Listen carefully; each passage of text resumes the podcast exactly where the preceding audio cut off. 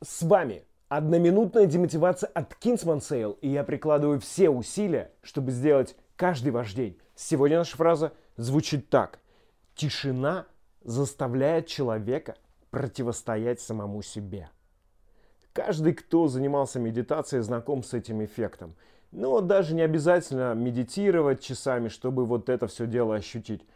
Вы просто должны взять и вот то время, когда вы что-то смотрите или слушаете, резко все выключить, погрузиться в тишину, относительную, конечно, ну хотя бы тишину, да, которая вот искусственно ничем не заполняется. И послушать себя. Хотя бы пять минут. И вы поймете, в чем мудрость этой фразы. Причем быстрее, чем вы можете себе предположить. Попробуйте сегодня.